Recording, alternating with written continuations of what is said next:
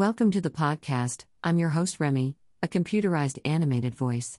This is Simple Reflections of Christianity, where we look at the issues of Christianity in today's world and seek the wisdom of our peers from antiquity.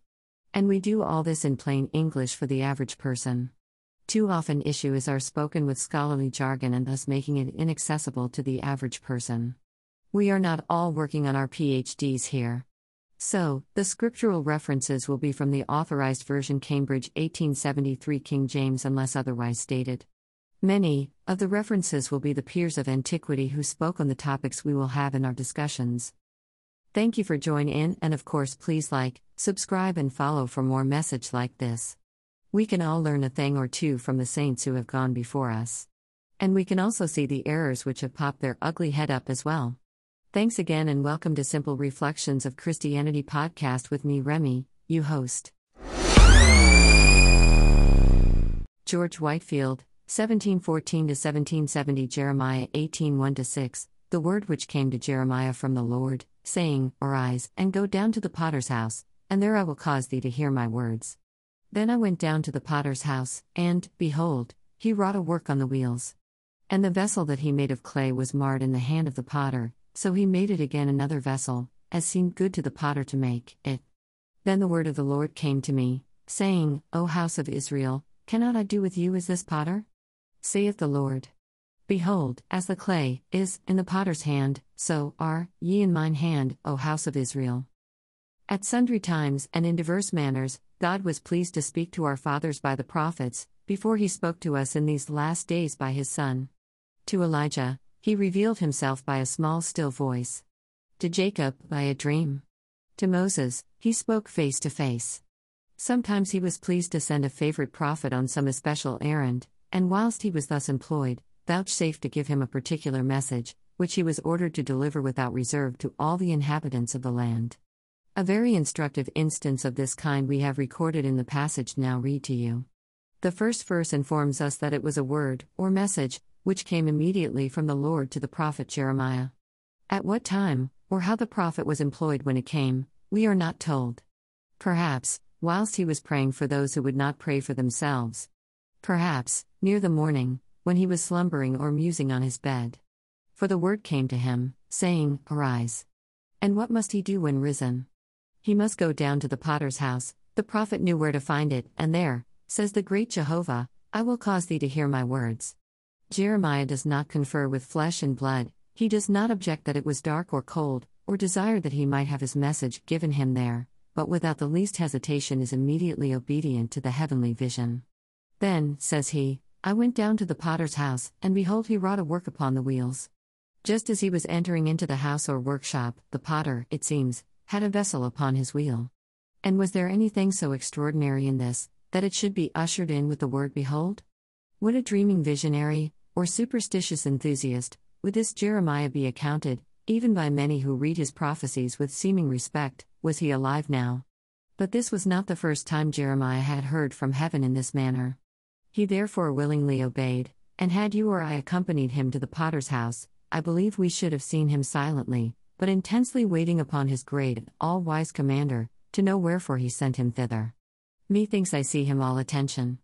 He takes notice that the vessel was of clay, but as he held it in his hand and turned round the wheel, in order to work it into some particular form, it was marred in the hands of the potter and consequently unfit for the use he before intended to put it to. And what becomes of this marred vessel? Being thus marred, I suppose, the potter, without the least imputation of injustice, might have thrown it aside, and taken up another piece of clay in its room. But he did not. He made it again another vessel. And does the potter call a council of his domestics, to inquire of them what kind of vessel they would advise him to make of it? No, in no wise. He made it again another vessel, as seemed good to the potter to make it. Then, adds Jeremiah, whilst he was in the way of duty, then, whilst he was mentally crying, Lord, what wouldst thou have me to do? Then the word of the Lord came unto me, saying, O house of Israel, cannot I do with you as this potter? saith the Lord. Behold, as the clay is in the hands of the potter, marred and unfit for the first designed purpose, so are ye in mine hand, O house of Israel. At length, then, Jeremiah hath his sermon given to him, short but popular. It was to be delivered to the whole house of Israel, princes, priests, and people, short but pungent, even sharper than a two edged sword. What? Says the sovereign Lord of heaven and earth, must I be denied the privilege of a common potter? May I not do what I will with my own? Behold, as the clay is in the potter's hands, so are ye in mine hands, O house of Israel. I made and formed you into a people, and blessed you above any other nation under heaven, but, O Israel, thou by thy backslidings hast destroyed thyself. As the potter therefore might justly have thrown aside his marred clay, so may I justly unchurch and unpeople you. But what if I should come over the mountains of your guilt, heal your backslidings, revive my work in the midst of the years, and cause your latter end greatly to increase? Behold, as the clay is in the hands of the potter, lying at his disposal, either to be destroyed or formed into another vessel, so are ye in my hands, O house of Israel, I may either reject, and thereby ruin you, or I may revisit and revive you according to my own sovereign goodwill and pleasure, and who shall say unto me, What dost thou? This seems to be the genuine interpretation and primary intention of this beautiful part of Holy Writ. But waiving all further inquiries about its primary design or meaning, I shall now proceed to show that what the glorious Jehovah here says of the house of Israel in general is applicable to every individual of mankind in particular. And as I presume this may be done, without either wire drawing scripture on the one hand, or wresting it from its original meaning on the other, not to detain you any longer, I shall, from the passage thus explained and paraphrased, deduce, and endeavor to enlarge on these two general heads. First, I shall undertake to prove that every man naturally engendered of the offspring of Adam is in the sight of the all seeing, heart searching God, only as a piece of marred clay. Secondly, that being thus marred, he must necessarily be renewed, and under this head, we shall likewise point out by whose agency this mighty change is to be brought about. These particulars being discussed, way will naturally be made for a short word of application. First, to prove that every man naturally engendered of the offspring of Adam is in the sight of an all seeing, heart searching God, only as a piece of marred clay. Be pleased to observe that we say every man naturally engendered of the offspring of Adam, or every man since the fall, for if we consider man as he first came out of the hands of his Maker, he was far from being in such melancholy circumstances. No, he was originally made upright, or as Moses, that sacred penman, declares, God made him after his own image.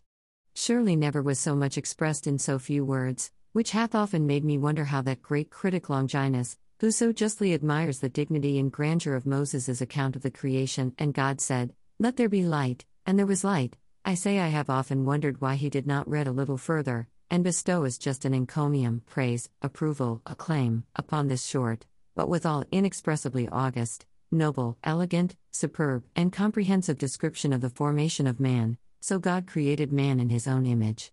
Struck with a deep sense of such amazing goodness, and that he might impress yet a deeper sense of it upon our minds too, he immediately adds, In the image of God made he him. A council of the most adorable Trinity was called on this important occasion. God did not say, Let there be a man, and there was a man, but God said, Let us make man in our image, after our likeness. This is the account which the lively oracles of God do give us of man in his first estate, but it is very remarkable that the transition from the account of his creation to that of his misery is very quick, and why? For a very good reason, because he soon fell from his primeval dignity, and by that fall, the divine image is so defaced, that he is now to be valued only as antiquarians value an ancient metal, merely for the sake of the image and superscription once stamped upon it, or of a second divine impress, which, through grace, it may yet receive. Let us take a more particular survey of him and see whether these things are so or not, and first, as to his understanding. As man was created originally after God in knowledge, as well as righteousness and true holiness, we may rationally infer that his understanding, in respect to things natural, as well as divine, was of a prodigious extent, for he was made but a little lower than the angels, and consequently being like them, excellent in his understanding, he knew much of God, of himself, and all about him, and in this as well as every other respect, was, as Mr. Goulter expresses it in one of his essays, a perfect major, but this is far from being our case now. For in respect to natural things, our understandings are evidently darkened. It is but little that we can know, and even that little knowledge which we can acquire, is with much weariness of the flesh, and we are doomed to gain it as we do our daily bread, I mean by the sweat of our brows. Men of low and narrow minds soon commence wise in their own conceits, and having acquired a little smattering of the learned languages, and made some small proficiency in the dry sciences, are easily tempted to look upon themselves as a head taller than their fellow mortals, and accordingly, too, too often put forth great swelling words of vanity. But persons of a more exalted and extensive reach of thought dare not boast. No, they know that the greatest scholars are in the dark in respect to many even of the minutest things in life, and after all their painful researches into the arcana natura, they find such an immense void, such an unmeasurable expanse yet to be travelled over, that they are obliged at last to conclude, almost with respect to everything, that they know nothing yet as they ought to know. This consideration, no doubt, led Socrates, when he was asked by one of his scholars, why the oracle pronounced him the wisest man on earth, to give him this judicious answer Perhaps it is, because I am most sensible of my own ignorance. Would to God, that all who call themselves Christians, had learned so much as this heathen.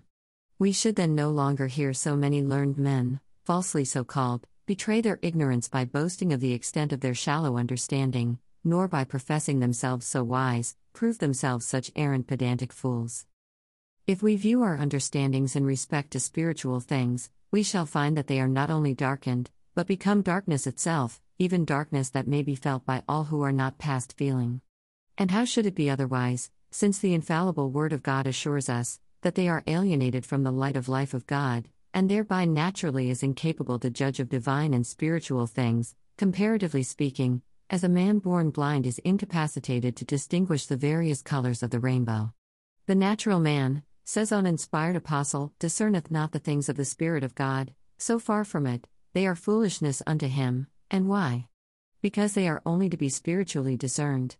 Hence it was, that Nicodemus, who was blessed with an outward and divine revelation, who was a ruler of the Jews, nay, a master of Israel, when our Lord told him, he must be born again, appeared to be quite grappled. How, says he, can a man be born when he is old? Can he enter a second time into his mother's womb and be born? How can these things be? Were three more absurd questions ever proposed by the most ignorant man alive? Or can there be a clearer proof of the blindness of man's understanding, in respect to divine, as well as natural things? Is not man then a piece of marred clay? This will appear yet more evident, if we consider the perverse bent of his will. Being made in the very image of God, undoubtedly before the fall, man had no other will but his Maker's. God's will, and Adam's, were then like unisons in music. There was not the least disunion or discord between them.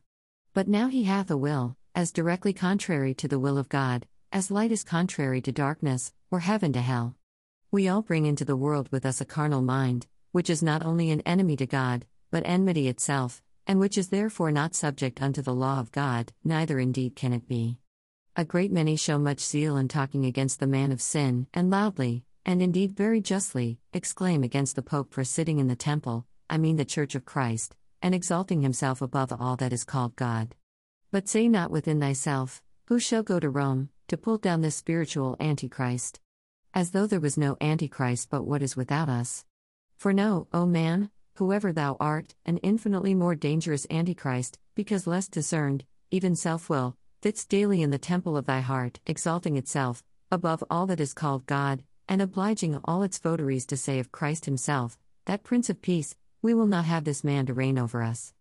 God's people, whose spiritual senses are exercised about spiritual things, and whose eyes are open to see the abominations that are in their hearts, frequently feel this to their sorrow. Whether they will or not, this enmity from time to time bubbles up, and in spite of all their watchfulness and care, when they are under the pressure of some sharp affliction, a long desertion, or tedious night of temptation, they often find something within rising in rebellion against the all wise disposals of divine providence, and saying unto God their heavenly Father, What dost thou? This makes them to cry, and no wonder, since it constrained one of the greatest saints and apostles first to introduce the expression, O wretched man that I am, who shall deliver me from the body of this death? The spiritual and renewed soul groans thus, being burdened, but as for the natural and unawakened man, it is not so with him. Self will, as well as every other evil, either in a more latent or discernible manner, reigns in his unrenewed soul and proves him, even to a demonstration to others, whether he knows, or will confess it himself or not, that in respect to the disorders of his will, as well as his understanding, man is only a piece of marred clay. A transient view of fallen man's affections will yet more firmly corroborate this melancholy truth. These, at his being first placed in the paradise of God, were always kept within proper bounds, fixed upon their proper objects, and, like so many gentle rivers, sweetly, spontaneously, and habitually glided into their ocean, God. But now the scene is changed. For we are not naturally full of vile affections, which like a mighty and impetuous torrent carry all before them. We love what we should hate, and hate what we should love, we fear what we should hope for, and hope for what we should fear, nay, to such an ungovernable height do our affections sometimes rise, that though our judgments are convinced to the contrary, yet we will gratify our passions though it be at the expense of our present and eternal welfare. We feel a war of our affections, warring against the law of our minds, and bringing us into captivity to the law of sin and death.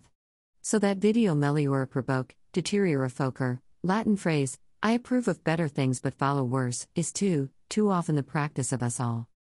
I'm sensible that many are offended when mankind are compared to beasts and devils. And they might have some shadow of reason for being so, if we asserted in a physical sense that they were really beasts and really devils. For then, as I once heard a very learned prelate, who was objecting against this comparison, observe, a man being a beast would be incapable, and being a devil, would be under an impossibility of being saved. But when we make use of such shocking comparisons, as he was pleased to term them, we would be understood only in a moral sense, and in so doing, we assert no more than some of the most holy men of God have said of themselves, and others, in the lively oracles many ages ago. Holy David, the man after God's own heart, speaking of himself, says, So foolish was I, and as a beast before thee.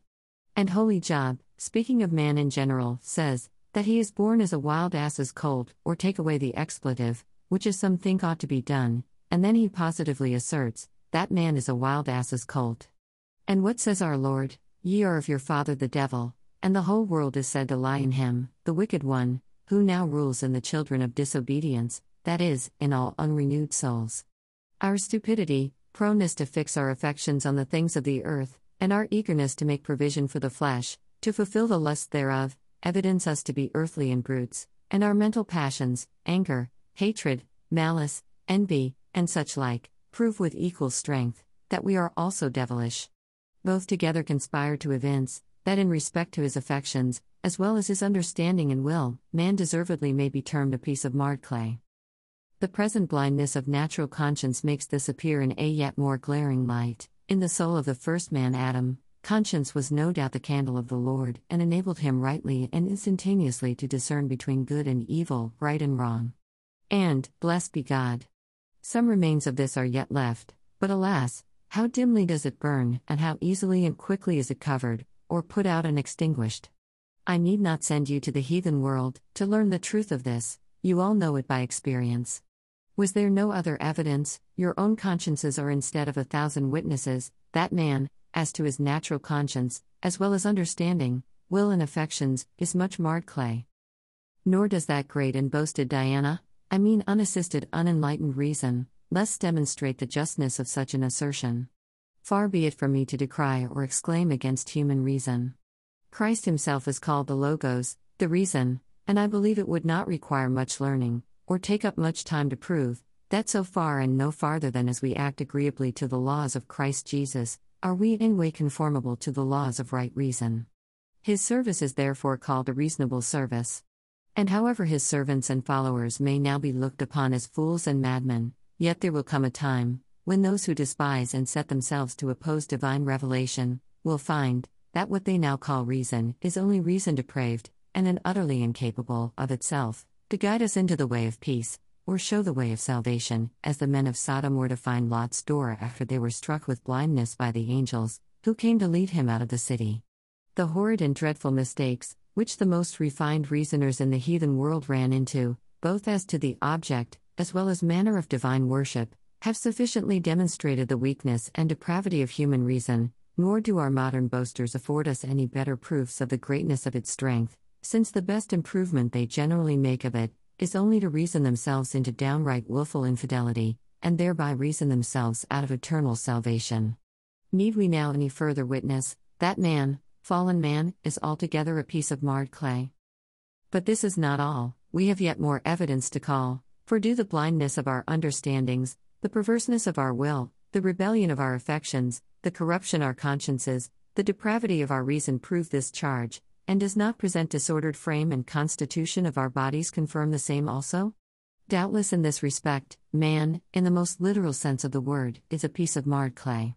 For God originally made him of the dust of the earth. So that notwithstanding our boasting of our high pedigrees and different descent, we were all originally upon a level, and a little red earth was the common substratum out of which we were all formed. Clay indeed it was, but clay wonderfully modified, even by the immediate hands of the Creator of heaven and earth.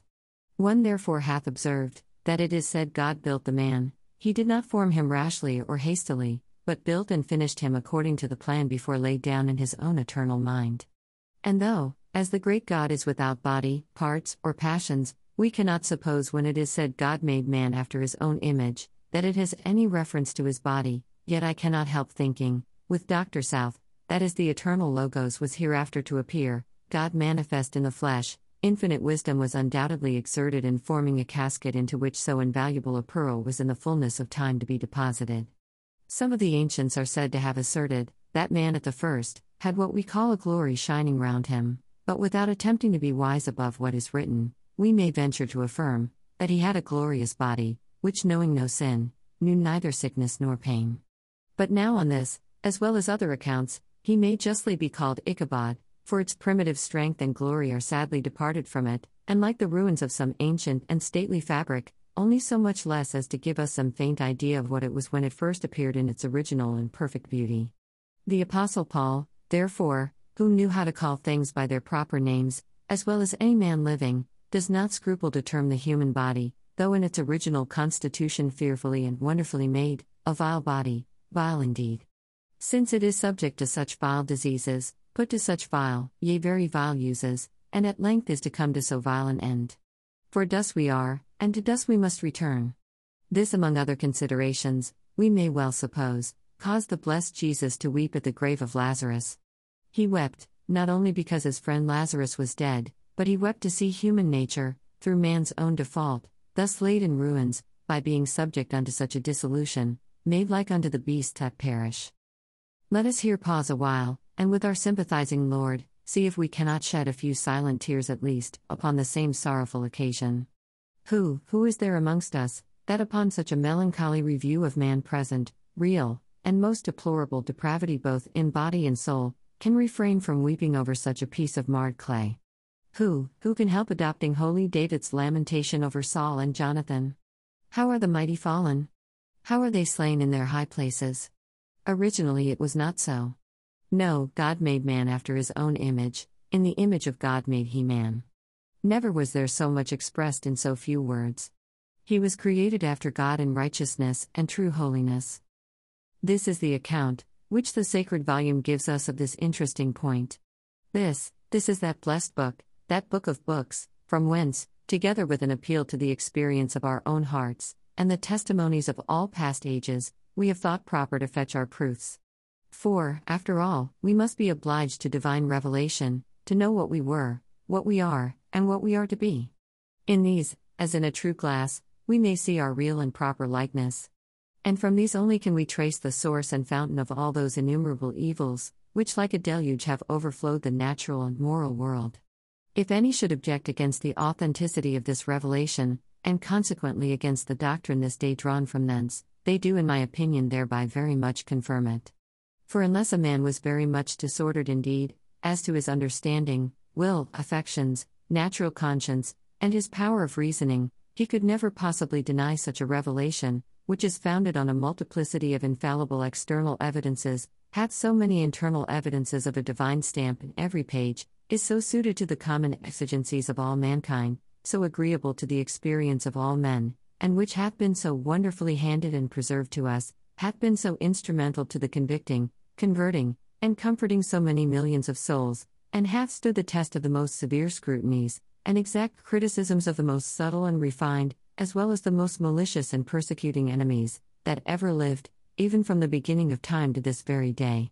Persons of such a turn of mind, I think, are rather to be prayed for, than disputed with, if so be this perverse wickedness of their hearts may be forgiven them, they are in the very gall of bitterness, and must have their consciences seared as or with a red hot iron, and must have their eyes blinded by the God of this world, otherwise they could not but see and feel, and assent to the truth of this doctrine, of man's being universally depraved, which not only in one or two, but in one or two thousands, in every page, I could almost say, is written, in such legible characters, that runs may read.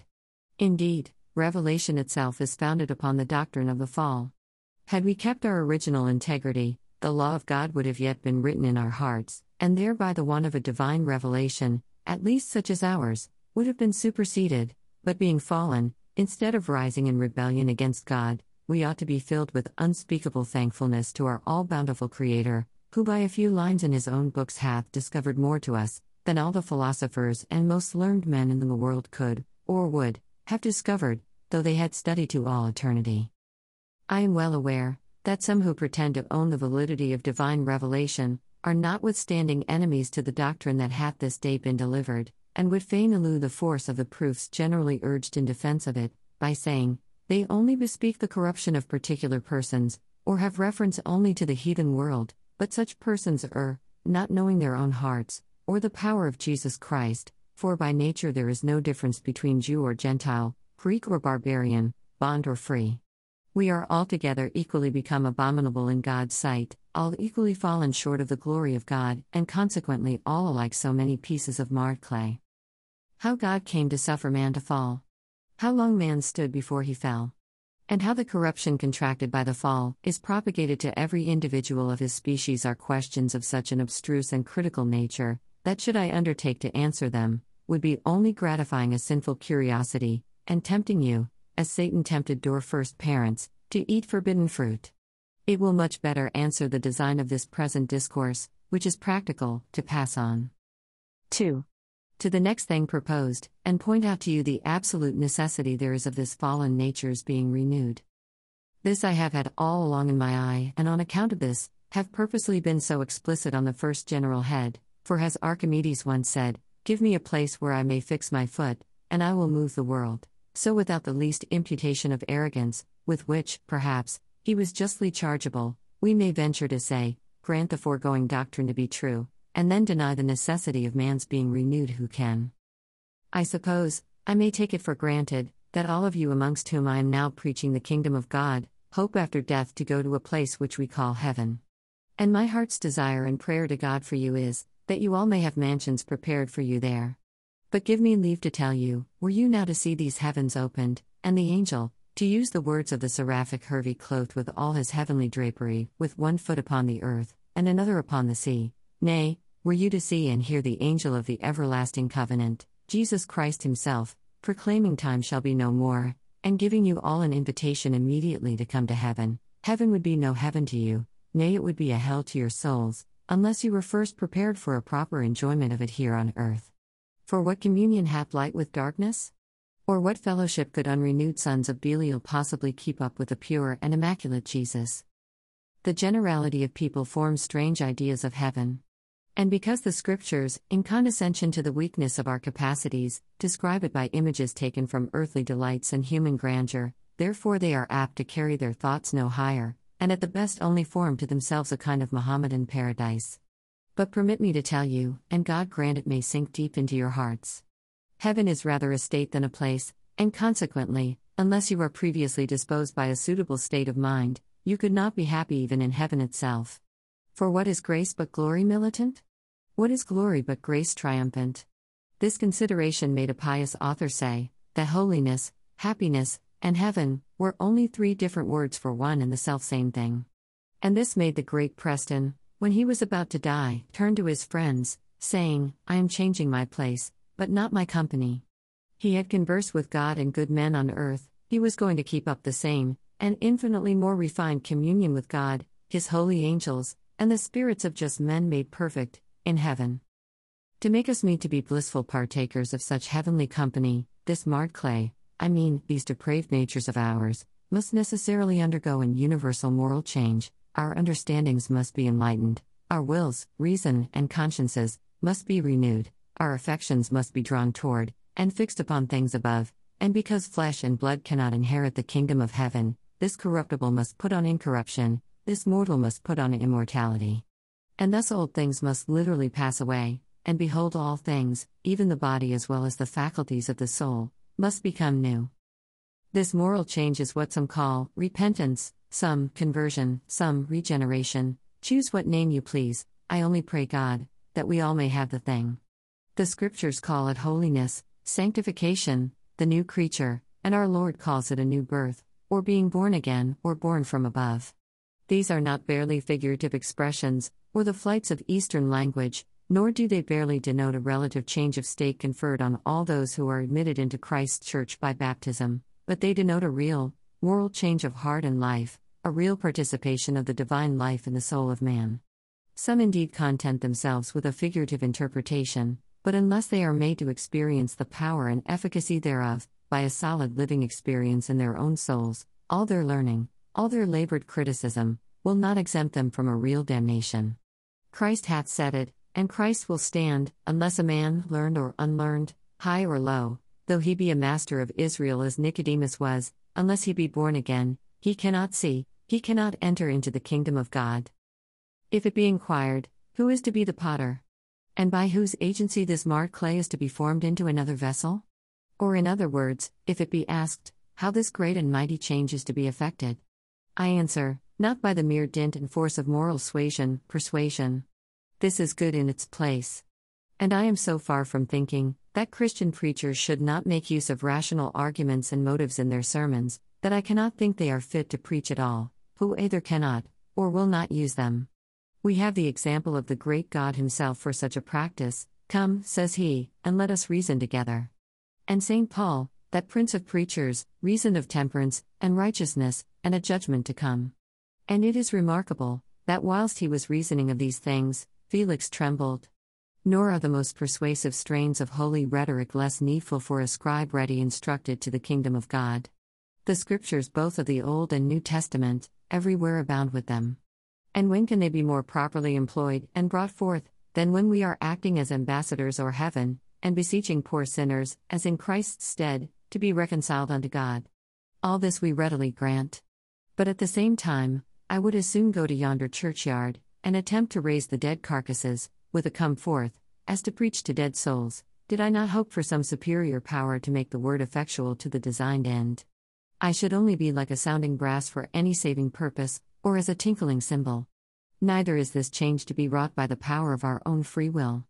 This is an idol everywhere set up, but we dare not fall down and worship it. No man, says Christ, can come to me, unless the Father draw him. Our own free will, if improved, may restrain us from the commission of many evils, and put us in the way of conversion, but, after exerting our utmost efforts, and we are bound in duty to exert them, we shall find the words of our own church article to be true that man since the fall hath no power to turn to God. No, we might as soon attempt to stop the ebbing and flowing of the tide, and calm the most tempestuous sea, as to imagine that we can subdue, or bring under proper regulations, our own unruly wills and affections by any strength inherent in ourselves. And therefore, that I may keep you no longer in suspense, I inform you that this heavenly potter, this blessed agent, is the Almighty Spirit of God, the Holy Ghost, the third person in the most adorable Trinity, coessential with the Father and the Son. This is that Spirit, which at the beginning of time moved on the face of the waters, when nature lay in one universal chaos. This was the Spirit that overshadowed the Holy Virgin, before that holy thing was born of her, and this same Spirit must come and move upon the chaos of our souls, before we can properly be called the sons of God. This is what John the Baptist calls being baptized with the Holy Ghost, without which, his and all other baptisms, whether infant or adult, avail nothing. This is that fire, which our Lord came to send into our earthly hearts, and which I pray the Lord of all lords to kindle in every unrenewed one this day.